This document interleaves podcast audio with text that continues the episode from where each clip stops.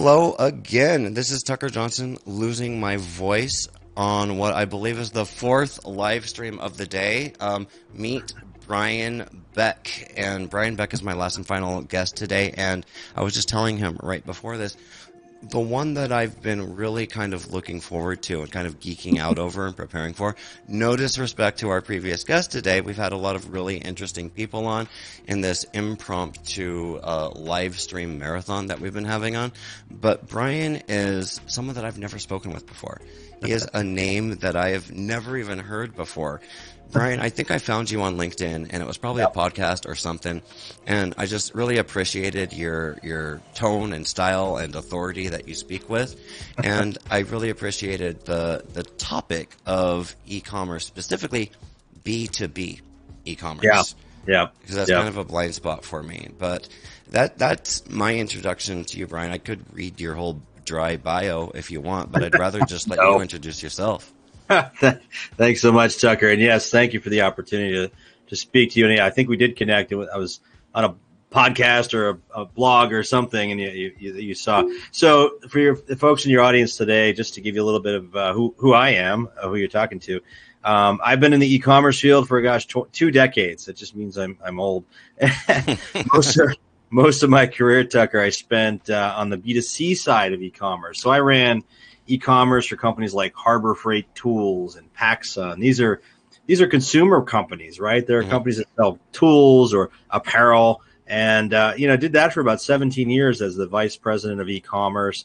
And then I got into the B2B side of e-commerce because what I saw was, you know, for, for almost 20 years, we, we were spending a lot of time developing best practice for selling products to e-commerce, through e-commerce to consumers, through Amazon, through other marketplaces.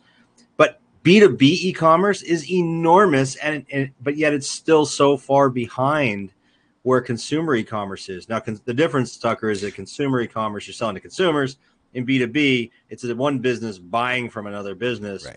via e-commerce channels. So it's the same. I, I know that much about it, but thank you for clarifying because don't sure. assume that I know things. So continue to define terms, right? Sure. But no yeah, the the um, B2C, I mean, that seems, when I think of B2C, I think of resellers. I think of Amazon Marketplace. I think of Shopify. I think of drop shipping. I think of all of, all of this stuff. But when I think yep. of B2B, uh, e-commerce, I think of I, I don't know, like I don't know what that looks like, and that that's what I'm realizing. Yeah, well, let me define it for you. Mm-hmm. It's in a lot of ways, it's the same principles of a business and when a consumer buys from a, a, business, but it's it's the business buyer buying from the business. And so when you think about what does that what does that transaction look like? Well, it's it's a business buyer coming to a an e-commerce website of one of their suppliers and buying for their business through that website. It sounds very similar and simple you know as equivalent to b2c e-commerce but in fact it's in some ways it's quite different because B, business buyers if you think about you know those of you who are business owners uh, who are listening in today on this uh, session you know you're buying you have different requirements you want business pricing you may have specific you may have a contract with a supplier and you need the pricing you buy from through the, your e-commerce site of that supplier to have pricing that is reflective of that contract. You might have different delivery methods. You're buying in bulk. You may want to buy on a PO or on credit terms. So while it's Tucker is very similar to B2C e-commerce, the effective B2B e-commerce sites are like consumer sites, but they have all this other stuff that accommodates these traditional workflows or you know bu- buying in bulk or shipping from on my truck i want or i want to pick it up from from the facility uh, the distribution facility. There's just a lot of differences in in how the transaction flows, but ultimately, you know, it's it's a similar type of experience. You know, if I'm a business buyer, I gotta I gotta use search. I'm going to use navigation on that website right. to find things that I need, and so it's it has a lot of similarities too. It's well, just a business, business, business buyers. Business buyers. And here's what I think a lot of people forget or never learn about B2B is that B2B is that you're still selling to people right? Yes. Like you may be selling to companies, but the decision makers are individuals. The decision makers are people. So yep. a lot of aspects in, in the, like actually, you know, understanding, you know, doing your customer research and developing buyer personas and all of that stuff, that may still apply. I was just more interested in like a, the logistics of it. And you're telling me that it's essentially there's this ecosystem out there built to support B2B e-commerce operations, and that looks very similar for all intents and purposes to the B2C ecosystem that many of us are already familiar with.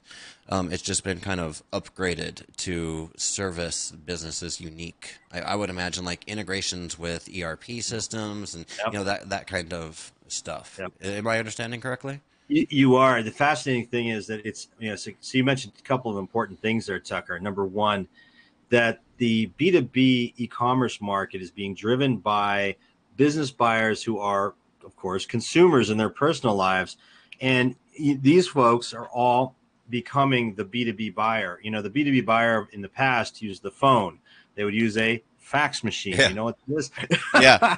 yeah, they yeah. use email, right? But but that those days are are are numbered. In fact, the latest statistic is that by 2025, 75% of B2B buyers uh, will be millennials. And guess what? Millennials are Amazon natives. Yeah. They expect an Amazon-like experience from you, their business supplier. If you're not delivering that, guess what? You're going to lose relevance with those buyers. They're going to go somewhere else. And here's the here's the astounding fact, Tucker. 50% of B2B companies still do not have an e-commerce website. 50%. But check this out. B2B e-commerce is two and a half times the size of consumer e-commerce, even though 50% of uh, companies don't have an e-commerce site. So what that, happens that tells me there's there's a couple big guys out there with their fingers in the yeah. cookie jar, you know, right. sucking up all of that business because no one's thinking about it. Right? Well, that's that's absolutely right, and and you've got companies that are investing in B two B e-commerce. One of the biggest is of course Amazon, and I have a whole. This is my Amazon's like your bread and butter, right? Yeah. Like, so I'm going to point out my book here real quick. Billion dollar B two B e-commerce. Sorry, bam. Right? No, no, no. We'll do it. Like this is this is the point. This is why you're here to talk about the book. So billion dollar www.billion dollar B two B e-commerce. Well, that is hard. Uh, URL dot com. And, yes, I know. Um, yeah, you, you can avail, also available on Amazon as well. Yes, so maybe maybe true. just it's the first search result. Just search for Brian Beck billion dollar B two B e commerce, and this is uh, Amazon page is the first one that comes up. If you guys are interested, yeah. Sorry to steal your thunder there, Brian, but no, no, please. It's always better to be plugged than to plug. So that's exactly right. Wow, so I the, don't don't dig too deep into that for innuendos. I'm sorry. That's okay, man. Where were we? The the um, I was making the point that just that that in the book I have a whole chapter on on Amazon because it's so impactful. In fact, Amazon Business, which is Amazon's B two B arm, does more than um, twenty five billion dollars in B two B sales a year now. It has become the fastest growing part of Amazon. In fact, this company that you know um, that is on the wall behind me called Enceiba is a company that I own that does Amazon work for B2B companies and we help enable these companies on the channel. And so it's and help them grow their business. So B2B is here, it's it's real and there are to your point Tucker some big companies investing in the channel to enable it and they're taking market share from companies traditional companies that don't have e-commerce enabled today uh, so this Amazon native group of buyers is here and they're buying, and the B2B buyer is uh, is base is growing at Amazon and, and, by leaps and bounds. So that's an example of one of the dynamics you were just talking about. Nice, thanks, and thank you, Christopher. Christopher has been with me all day as I've been streaming, which is fascinating because Christopher is in South Africa. So, wow. Uh, Christopher, I don't know what time it is. Go to bed. But I also he also has a, a newborn or uh, young young children, I should say, down there. I was uh, trying to to pull that up on. I was looking for it so I can pull it up for you, but um, yeah. So a- Amazon, just talk to me. Talk to me about Amazon. So talk to me about Enceiba. Uh, not sure. because you know I want the sales pitch and the plug, but because I think like if you walk through like how you help your clients then i think that will paint along the way that's going to paint a picture of some of the complexities to look out for um, and specifically with an eye because Nimdzi's audience is global like we have a lot of folks wanting to Yeah. That, that's why we do cross market commerce, right? Um, with an eye to that. Absolutely. So Amazon um, is so so a couple things. I'll, I'll, take you back a little bit into why we started the business. You know, Amazon in the U.S. is responsible for 49 percent of e-commerce sales. This year will be more than 50 percent through COVID. And again, I described to you some of the business uh, to business aspects of what they're doing. Um, so we started this business Enceiba because we saw an opportunity. I, have sold on Amazon, uh, Tucker, for 22 years. Every place I've been, you know, whether it's Harbor Freight Tools or PacSun or wherever, we were selling on on Amazon.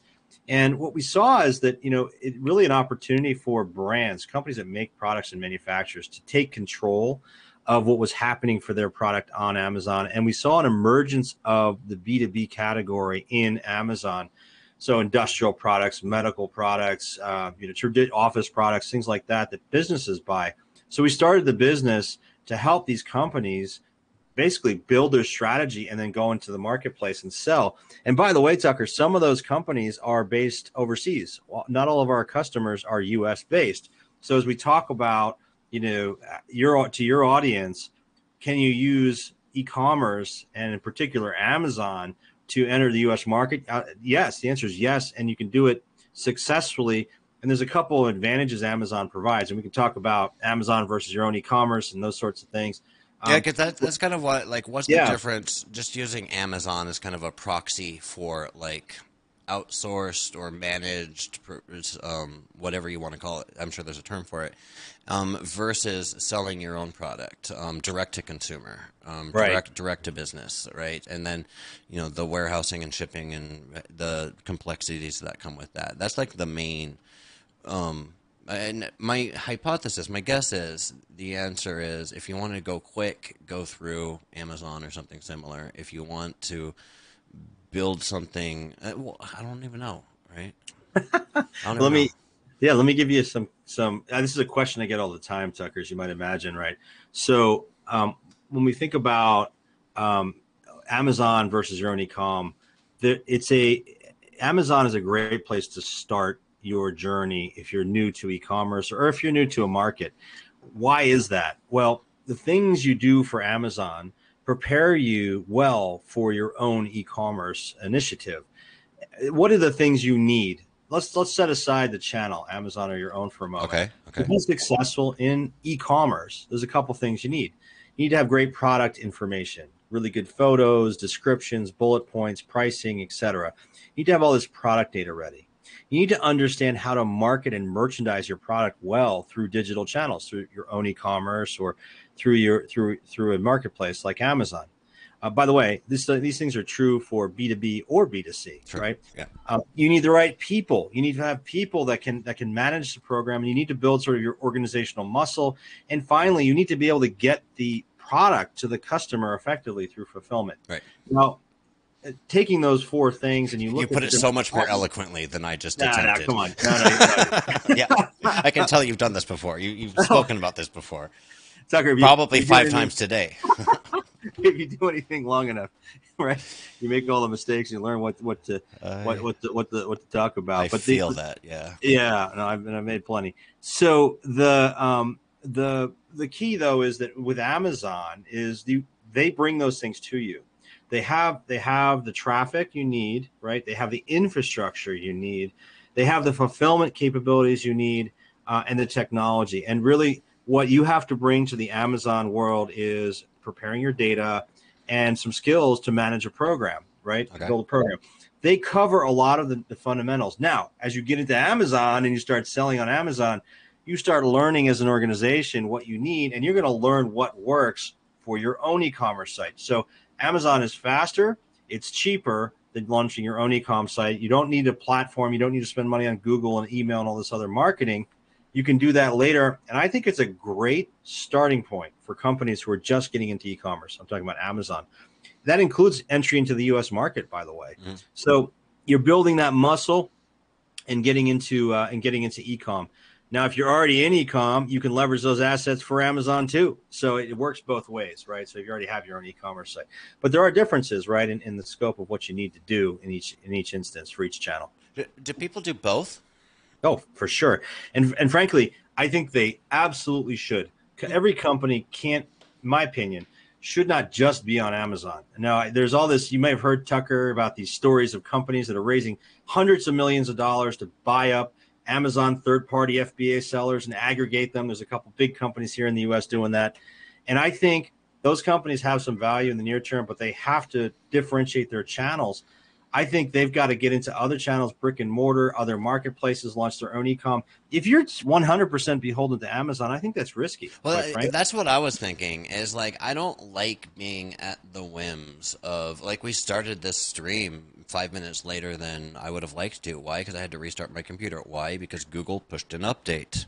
I guarantee right. you. I mean, I'm I'm projecting here. It's probably my own user error, but you know, every time Google makes a change to their algorithm, every time YouTube via Google, Google via YouTube makes a change to their algorithm, people that depend upon YouTube, for example, for their monetized channels or whatever for their income, get screwed, right? Yep. And so we need to diversify, and we can't we can't be at the whim of you know Amazon or Google or Apple or cloud hosting services, AWS, all, all of these. So, and, and that's why I ask because, like, to me, it seems like ideally you want control over your supply chain, you want control over your logistics and all of that, but there is no ideal, right? Because along with that comes the the build out and the investment. Yeah, I talked a long time ago. I worked for a fellow who was very successful, and he, he always told me, he said, this is early in my career, he said, you got to protect your flanks. yeah. right. Yeah. And he, this is an ecom business. And what did he mean by that? He meant that you having you need to have multiple channels to in order to make sure you have a diversified go to market. And in this in this B2B world, uh, Tucker, uh, uh, too often I find that big traditional companies are 100% reliant on resellers, distributors, retailers, dealers for all of their revenue. And the world is changing around them. Their end user, the, the and I have a whole chapter on this in the book. The the user of the product, you know, the person who is using the tool, the industrial product or the hand tool or power tool in the field, is now has more buying choices than ever before. They have more ways to to source the product, to see price, to get information, to get delivery. They can go to Amazon, they can go to competitors. There are new brands. The world has changed, and those companies that have that are 100% focused on their traditional channel, quite frankly, I think are a huge risk. You've got to have a diversified channel mix. Amazon being one piece of it, I, I argue strongly, particularly for manufacturers. Uh, they need to control their destiny in Amazon and and you know again for an international brand like we work with um, amazon provides a wonderful channel for them to grow into this market um, and then follow that with your own e-commerce. And there's two channels for you. And we, and we see this happening where even when companies establish themselves on Amazon, they then get picked up by brick and mortar stores or distributors or dealers because they see them there. Yeah, I was going to be my next question. Like, yeah, how, how often does that serve as like a stepping stone to the next thing? Like, is it part of a process? Is it just the first step um, in, in an evolution? And Christopher, I see your question here. We'll, we'll get to that in a second. Sorry, you, you don't see that question. I, I don't. But you know what? Let's just let's just jump to this because uh, well, first of all, Christopher's in Palma de Mallorca, not cool. Uh, nice. Okay. Um, in 2021, in your opinion, what are the most exciting niches, blue ocean in B2B e-commerce? Wow, that's a great question. That is a great question. You know, I think um, the, the the beautiful part about B2B e-commerce is that it is not mature. So you have opportunities in almost every single category of, of e-commerce in um, in in B2, the B2B markets. Now you have to B2B when you think about um, you know the different industries. There's everything from medical and dental to industrial products to safety products and office products and this and this. So you know some of the products are very complex and some of them are um, you know you really need to understand how to build you know the product in that category. You know medical products being a good example some of the clients we work with sell regulated fda type 2 medical devices that are only can only be used by doctors. I wouldn't call that a you know low hanging fruit. That said if you're in that industry using e-commerce you can you can actually gain competitive advantage over your over the other companies because a lot of them don't have it So the key is really to find a product niche where you understand and can differentiate the product. You need to be a manufacturer. You, uh, so the beautiful so what, part. What does that mean when you say you need to be a manufacturer? Like specifically, give us some give us some examples so that's clear.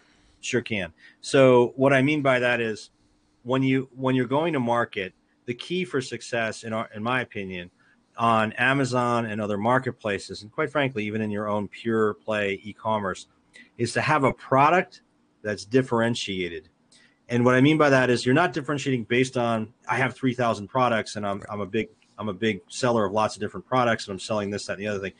That's very hard to differentiate on in these days in in in, in e-commerce.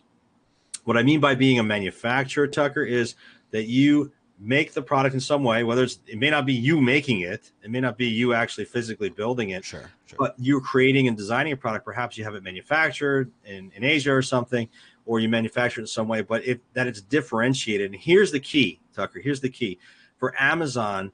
And we're not 60, talking like Teespring differentiation, like T-shirts with your logo on no, it, right? Well, like it could talking, be. Okay. It could be. Okay. It could be. It could be if you can differentiate on that. But I would say that's that's that's it's hard. The, it's, it's a flooded I was in the market. business. That is a hard business. That's not blue ocean, No. according to Christopher's uh, question here. It's not a blue ocean. right right exactly. I would say that more more identifying um, you know a, a product that has some unique characteristics that you know amazon is a channel and and it's just that it's a channel and it's a search engine.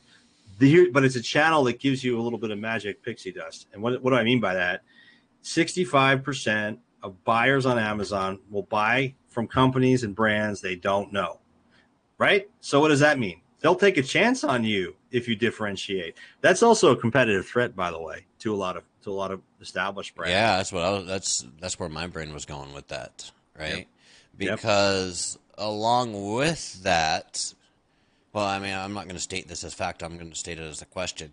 Do you see when people sell through Amazon that they get the benefit of some of the authority and trustworthiness and reputation that Amazon holds to them? Um, because I'm thinking, well, like when I'm buying on Amazon from someone that I've never bought before, in my mind as a consumer, and Lord, I buy a lot on Amazon, right? Like I, I I'm here in Seattle, like I can order something t- right now and Yep. it'll be here in two hours. Like I'm totally privileged in that area.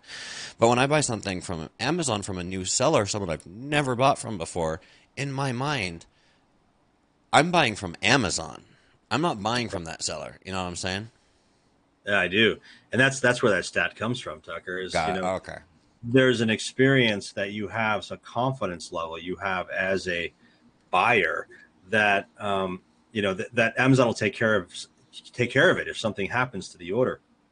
You know, one of my Yeah. most fun ex- fun exercises, Tucker, is taking the CEO of a well established you know manufacturer of something and go uh, a product and going onto Amazon and typing in, you know, let's go look at your whatever uh, uh, air tools or whatever. Just look at a general search, and then we look at the sellers, and I can pull up. I have tools that pull up how much revenue they're doing. These and they're like, do I? Do you know who these guys are? CEO, been in the business for fifty years. No. Okay, who, who who makes this tool? I have no idea. And then, and I show them hey, this one's doing five million dollars a year, a year in sales, and it's confounding.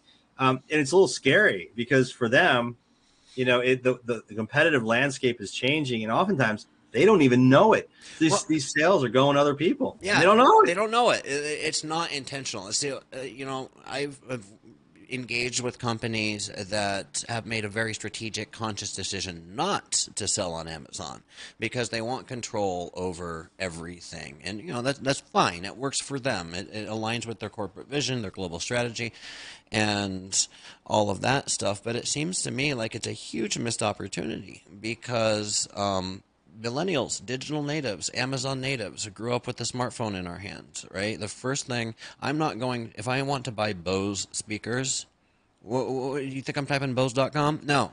I'm typing Amazon. Right? I'm not even typing Amazon. I'm opening the app and it's all right there.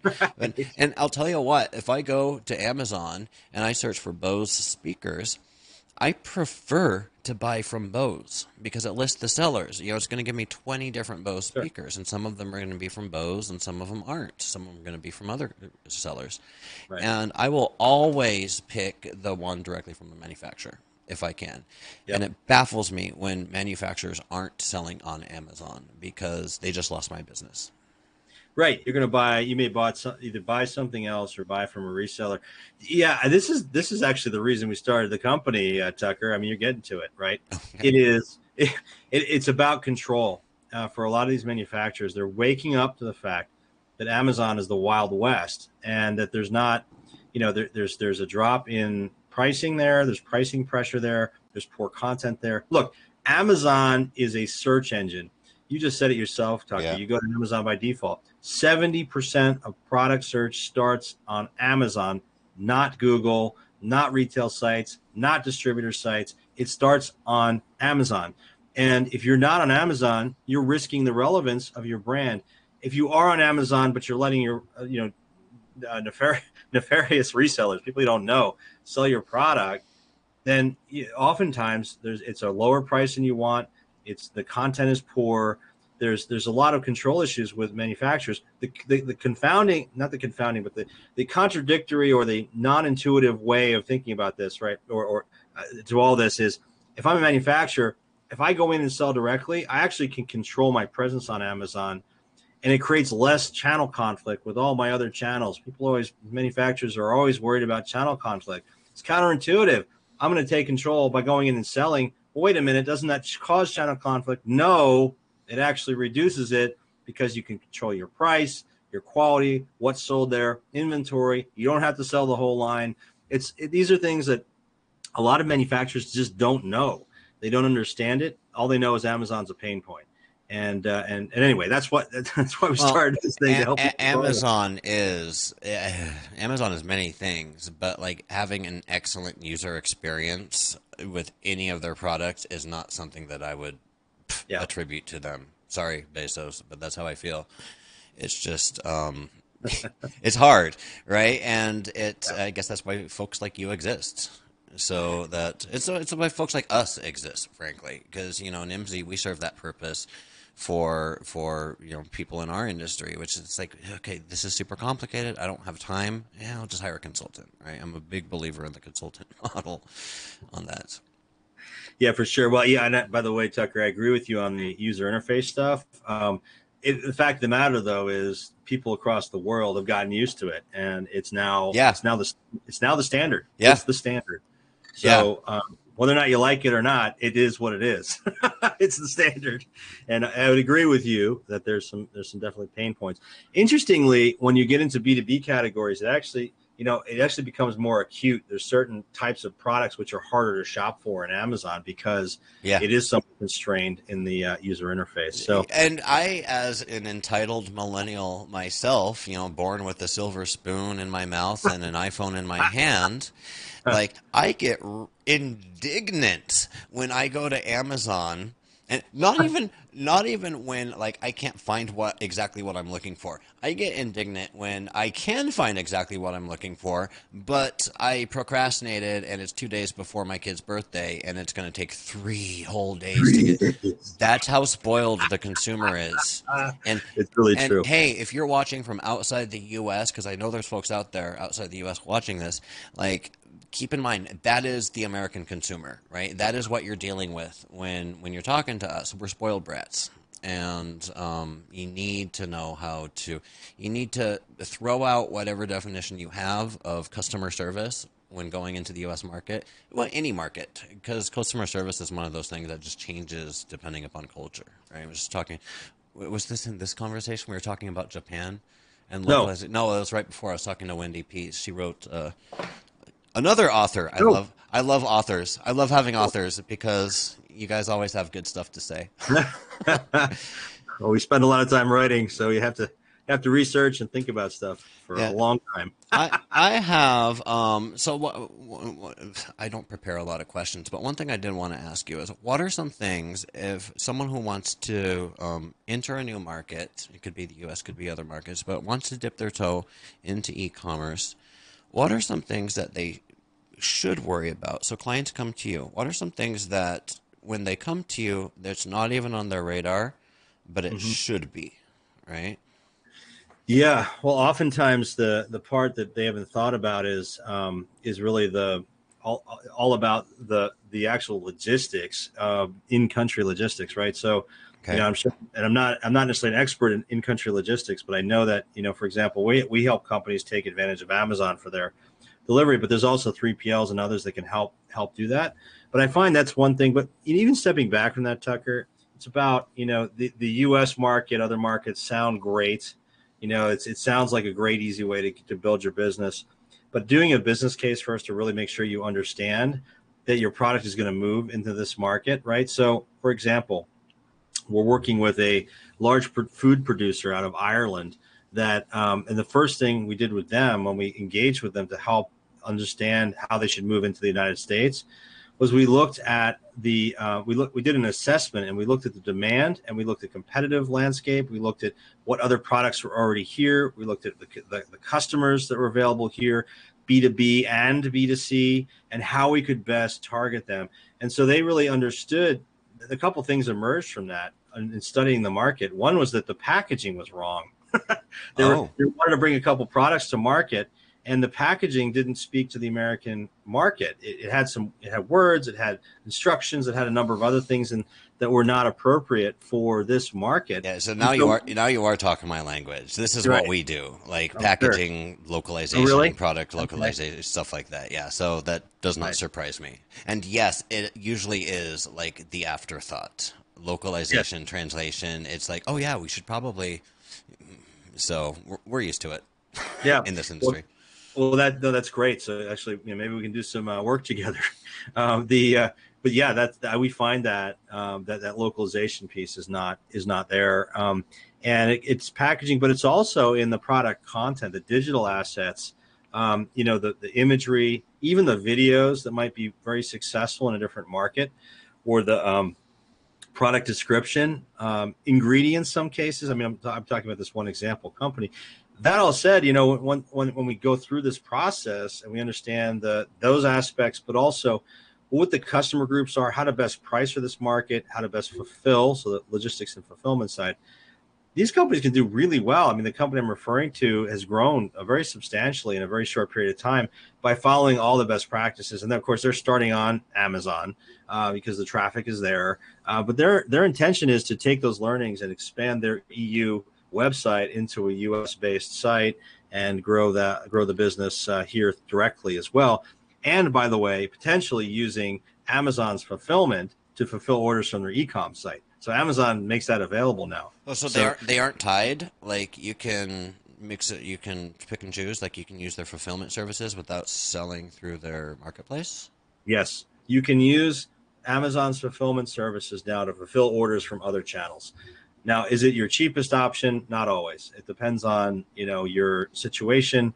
Um, but yeah, they have a they have a program for it. Um, it makes and, it makes sense because like Amazon Pay too. Like I have mm-hmm. a I just set up an Amazon e-commerce account um, because we, we created a store, a Shopify for um, for multilingual magazine. So if you're watching, we have a, a store for multilingual magazine. You can buy hats and stuff. It's awesome. Um, cool anyways, that that was my fifth shameless plug. But um, uh, I get distracted with my plugs, and then I and then I then I lose it. I lose it, Brian. Well, the other the other thing that sometimes companies underestimate is the um, the post uh, launch investment. So when you're when you're first launching on Amazon or in your own e-commerce here in, here in the U.S. Uh, or in any market for that matter, so there's some there's some there's some it's necessary to invest into marketing. Um, and when we talk about Amazon, do they help you with that? Like, is do you have to still market your own products, or does Amazon like help you market your products? Yeah, good question. So they, um, well, they're going to encourage you to spend money on their Amazon advertising platform. So help, you know, in quotes. Um, yeah, to do, it, yeah. to do it right, you need you really do need to. Amazon will give you guidance, but they're not going to do it for you. So you either hire a company like us or you learn how to do it on your own. Um, but there is there's it's paid search, it's paid pay per click marketing essentially. Okay. And Amazon is a is like a Google. It's a it's a pay per click uh, situation. So you you look for the keywords that are going to drive volume to your to your listings, and you pay every time someone clicks. Good news on Amazon, Tucker, is that there's a very high conversion rate, meaning that people have a high intention to buy when they come to Amazon So your advertising is actually pretty efficient in most cases. Makes you can sense. spend a dollar to get ten dollars back in some cases. You can't do that on Google anymore. No, because you go to Google when you want to find out more. You go to Amazon when you're ready to purchase. buy, Right? right. One You click purchase. Heck yes. You know, show up at my doorstep. Yep, Right. exactly. Yep. Huh. Yep. The the conversion rate on Amazon, Tucker, this is another eye-opening number for Prime members is 74%. that means 74% of the time that a Prime member comes to Amazon, they buy. You know, I've been in e-commerce 20 years. If I had a two and a half percent conversion rate on my e-com site, uh, consumer e-com site a few years ago, I would have been That that's sweet. Epic. Yeah, that, You know? that's a good rate. That's a, exactly. so. Yeah, Great. well, tell my CFO that. You know, that's that's what gets into trouble. I I have my company credit card tied to our Amazon account, and it's gotten me in trouble before. So Right. I, I feel that. So you know, we talked about you know what do people not think of when when they go in, and it's all of these you know local you know the translation, the packaging, the, all of that stuff. What are things that um, people shouldn't worry about? So, like, what are the clients come to you and they think that X, Y, and Z are going to be super challenging? They think that ABC are going to be a bottleneck, but you're like, nah, dude, like, you don't even need to worry about that. Is there anything like that? Yeah, sure. Well, one, if you're a manufacturer as well as an established seller of product, oftentimes companies are really concerned about this thing I mentioned earlier called channel conflict, which is all of my other channels are going to stop buying from me if I sell on Amazon. Guess what? It doesn't happen. It's not true. Okay. It's just right. I There you go. it- So that's direct from the man himself. If you're out there and that's what's keeping you, that you're worried about channel conflict, and that's what's been keeping you from looking into this, that's what you needed to hear today. Well, I think too, Tucker. It's you know, I, I- you know, I don't want to, I don't want to necessarily tell people to ignore it. You have to pay attention to channel conflict. Well, uh, but don't let it, and don't ignore it, but don't let it stop you. Exactly. Is what I'm saying. That's, that's all I'm saying. Exactly. Exactly. Exactly right. Because you know, I mean, you don't want to be ignorant the fact that you're selling products to these other channels. You got to do Amazon the right way. You need to. You should use what's called a seller central selling model and control your price. And if you do it that way, you're not going to cause price based channel conflict. That can happen if you sell to Amazon in a wholesale manner, and that's called vendor central. I can go into those differences if you like, but point is, you know, if you approach Amazon in a controlled manner with your eyes open, uh, you're going to be able to control the things that cause channel conflict, uh, and it's not an issue. You shouldn't worry about it. Okay. Well, there you go. All right. What what am I not asking you? What have I forgotten to ask you on this podcast here? Well, I mean, it depends on what your folks want to know, Tucker. I mean, I could talk a lot about um, what does it take to build a, a an Amazon program um, in terms of the fundamentals, the foundational items, um, and how that translates. I talked a little bit about how that translates into your own e-commerce. But what are the things that make you know make a difference for companies that uh, you know that are succeeding and those that are not succeeding on Amazon? What what are the differences? Happy to talk a little bit about that if you'd like. Let's talk about that. Um, like I said, like I said at the beginning, I'm I'm approaching this from not a place of ignorance, but a place of curiosity. So Right. sometimes I don't even know which questions to ask. So please indulge. Sure. Well, I'll give you I'll give you a little bit uh, a little bit on this. So, um, from a from a success standpoint, there's a number of things that go into succeeding on Amazon, and the first is is as I mentioned a little bit earlier, is taking the right selling approach. Right. So, if you're a company sitting overseas or in the U.S. and you're looking to launch your Amazon program, if you make a product, um, there's two ways to sell: Vendor Central and Seller Central. Vendor Central, you're selling wholesale. Seller Central, you're setting up a, a, a presence on the marketplace and you're selling through the marketplace, right? So in that case, um, you control the price, the inventory, the content. I mentioned that.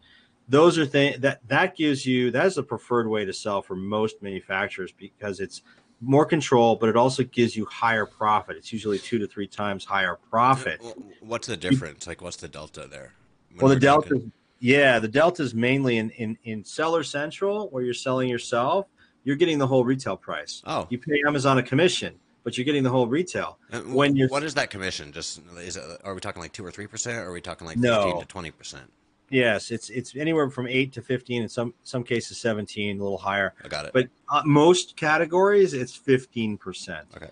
So, but keep in mind that's against your retail price with the vendor central model, which is also called 1P. You're selling wholesale, so your price is Hmm. lower. You're selling at a wholesale price, not the retail price. Right. Yeah. That's a huge difference in many categories. Some companies have 80% profit margin when they sell it, you know, against their cost of goods when they sell in in in at retail, whereas they may only be getting, you know, uh, markedly lower against retail, 20, 30%, if that, against retail. Yeah, so if you're, you're if you're selling high value items or high margin, I should say, high margin items, then it totally makes sense to go through Vendor Central, Seller Central. Seller Central. Seller Central, yes. Yeah, I know it's confusing. Seller Central is also called 3P. That's right. Vendor Central is 1P. Yeah, I, I operate from the philosophy is like I do not need to know everything, but I need to know who to call. And you, sir, are now in my Rolodex. Oh, thanks, Tucker. If you ever want to launch an Amazon program, so so that's one piece, and then you know if you think about you know the the other side, which is all about um, uh, executing the program. So you decide on your selling strategy first, but then it's about content. We talked about content. You, you, there's an enormous difference in the what's called the conversion rate, the number of people that's that buy when they hit your product listing. If you have good content, your content is you know your product title description great photos using all the photos on amazon videos are really important some of the most important things though are product reviews you want to make sure you generate product reviews on your products and amazon provides you with some tools to generate those reviews even when you're just starting on amazon. There's something called the amazon vine program which allows you to send products to reviewers and those reviewers will review honestly review your product and post Wow. reviews. Yeah. So there's there's tools you can use. And the one other thing i want to mention tucker if you're if you're going to be selling on amazon you've got to use amazon prime. Your product has to be prime eligible the it's they convert I don't. I don't look at products. I filter. I filter them out. right you got as it a last resort. If I cannot find a product that is Prime eligible, then I will consider not buying from Prime. But Prime to me is like the stamp of approval from Amazon. It's like, okay, this is going to go smoothly. Like I'm not Yep. going to it's not going to show up broken. Which by the way, what is the um like Amazon recommended, like the Amazon preferred product? You know what I'm talking about? Well, of course. amazon's choice Amazon choice, yeah. the little black bar that goes below the so what amazon does you, you have to earn into that I was going to say, what's the what are the steps? Yeah what's You the initiation ritual? Uh, there's no initiation. there's this is a this is something you have to earn. Your product has to earn. And what Amazon does is they look at a whole variety of factors before they label something Amazon's choice, and it's based Tucker on the search term. So Amazon's mm-hmm. choice for something, and, and that for something tells you that Amazon thinks it's it's one of the best and most relevant things for that particular search. Okay. And it might be a brand name search, it might be a product search, but you have to earn into it. You earn into it with great product reviews, with great content, with high seller high sell through rates on that product on Amazon, things like that. The pro- the product typically needs to be Prime eligible.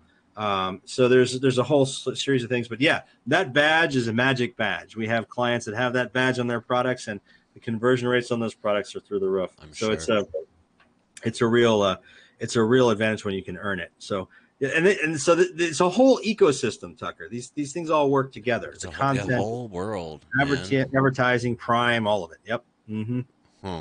Yeah, that that that badge. I, I'm I'm encouraged to learn that it's not something that you just pay for. No. Okay. Right. Because I've always questioned. I've always questioned. Like, is this like, um, I, you know, of course it's generated by an algorithm. I doubt there's some guy with like It is. VP of Amazon Choice, like selecting the best tube socks for everybody. Who knows? but you, you already touched on this, and I did want to talk to you about. Um, I have a note here that I wrote down while you're talking about user-generated content and um, reviews and stuff like that. What, what what are the best practices around that? You say Amazon likes reviews. Um, does well? I'm assuming good reviews, right? Um, Well, they like, yeah. how do you? And I was just talking to Wendy this um, with with the book. It was available on Amazon, and she was mentioning to me. She said, "Go, go, um, go, provide a comment, Tucker." I said, "Well, I haven't read it yet, but okay." Um, and so I'm going to go comment on this. And she says, after 60 comments, Mm-hmm. Amazon picks you up. Is that the magic number? Well, I think it's I think it varies by category. Books, um, actually, that's interesting. She said that because uh, I've got about uh, I don't know forty reviews on my book, something like that. So maybe uh, maybe, maybe I need maybe I need give you one. Thank I, you. I have the book for today. I will just comment on anybody's. It's fine. No. Awesome. Thank you. Um, the the the way we understand reviews and the way we work with them, there's there's not necessarily a magic number, but there's um, there the content itself is extremely important. And by the way, it's not just about you know great reviews; it's about a mixture of reviews.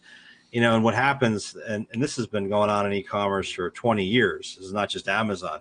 Product reviews um, people identify they look for product reviews number one so voice of customer right it's critical for converting on any e-commerce site you you as a buyer whether you're b2b or b2c you're looking through those reviews and you're looking for people you identify with or the use case or the application that you identify with. And sometimes there'll be negative reviews. And it's interesting that actually helps the there's been studies done on this tucker that helps the validity of the, the the buyer to feel more confident that number one these are real. Right. and then oh, oh, oh by the way this uh, i don't identify with that customer who wrote a negative review. They were using it for this thing which is no, no i'm not going to use it for that this person sounds like a, a, a you know a complainer anyway so I, I go straight to the two and three star reviews.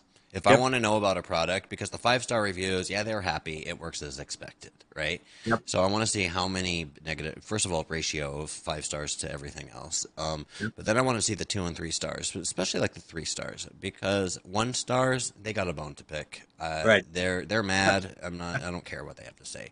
But the two stars, are, in my experience, are the ones that are like legit trying to provide constructive feedback and Yep. I, I look for two things. I look for you know what that feedback is what needs improvement so i can decide whether or not that's important to me. And then i look to see how the seller responded to it. Mm-hmm. Because i think that says a lot about a brand. I think it says a lot about a company. And it provides reassurance to me as a consumer as a pur- purchaser of the product that if i have that similar a similar product i will get a similar response That's absolutely right. Uh, and that's the way it works on Amazon and off Amazon. It's a very common behavior from what, what I've seen and the experiences I've had with reviews. There was a notion years ago that, wow, we don't want reviews as a seller, e-com seller. I don't want any reviews on my product, but you actually do. Because assuming they're legitimate, they're going to tell you things about your product and they're going to help you improve your product. So it's it's a good they are good things. Again, if they're not fraudulent, good things. Right. So um, that, that data, that consumer information, because that's what it is, consumer data, right? It's Right. data about your your your target audience, your target buyers, and we talk a lot about. We've talked already about how the consumer has unprecedented choice nowadays uh, um, via channels and where, where they want to buy their products and how much they want to pay for their products. There's all this new competition. However, on the flip side, so that's the bad news for you know B two C sellers and B two B buyers too, because B two B buyers have more options as well. But um, the flip side is sellers have way access to way more useful data Yeah. on their audiences than ever before, and I think to the point where most companies don't even know what to do with that because the ones that do know what to do with it, guess what? They're Amazon now. Yeah. right? You know what? They're they're they're they're the big guys. Um, Yep. So how do Yep. you what what type of insights, analytics, and data, specifically on your customers, do you get access to? Yeah, that's a you know what you just hit on a really important point, Tucker. The in the B two B market, um, where where I see companies, manufacturers, for example, doing a good job of understanding how the customer um, needs, uh, getting customer feedback into into a process is actually with the product development itself, right? So for years, manufacturers have gone to customers and users and asked them how you know how can I improve the product. What they haven't done though is understand apply the same rigor to their sales channels, to their process, to their digital side of things. So you know, it's here. I'll give you a case study So what, book. you're talking about is user centric design, user experience design, design thinking, and how it's over the years and the decades gone from something exclusively for product teams, that phase of the product journey, and it's kind of expanded out. Like I've seen that too, where you, you see this design yep. thinking mentality approach, not just in the design teams, but in all of the support teams and all of you know the sales, the marketing, and everything. And you know the key principles of that design, whatever you want to call it, it goes by different names. Are you know you know think fast, move fast, prototype, iterate, you know minimal viable product, um, always be collecting data, always be testing, um, A/B testing, all of that stuff, and. Yep I don't know. I, I interrupted you. no, no, that's exactly right. You're, you're you got that, that's the point. You're, and I think you know it's interesting that the I think on the consumer side, companies have have advanced that to other parts of the business, but in the B two B side of things, you know, that a lot of the the the the B two B businesses are very conservative. They want 100% of the information before they make any decisions. They're not able to iterate and test quickly. They're not able to test and learn. And this is what Amazon does better than anyone, right? Test and learn and and and and reinvent. That's not a B2B, you know, outside of product, that's not a B2B approach. And they're suffering because of it in many cases.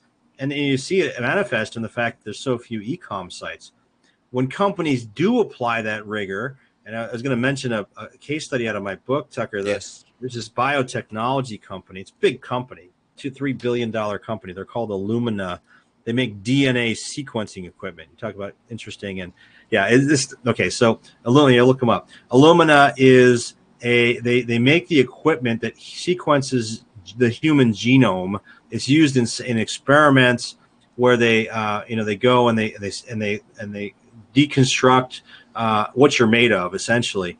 And it's used in medical research. It's used to find new drugs. In fact, it was used. Their technologies were used to help with the with the uh, COVID vaccines and COVID tests and things like that. Hmm. So there, th- this company, you know, you think about a company that has an unlikely case for e-commerce, right?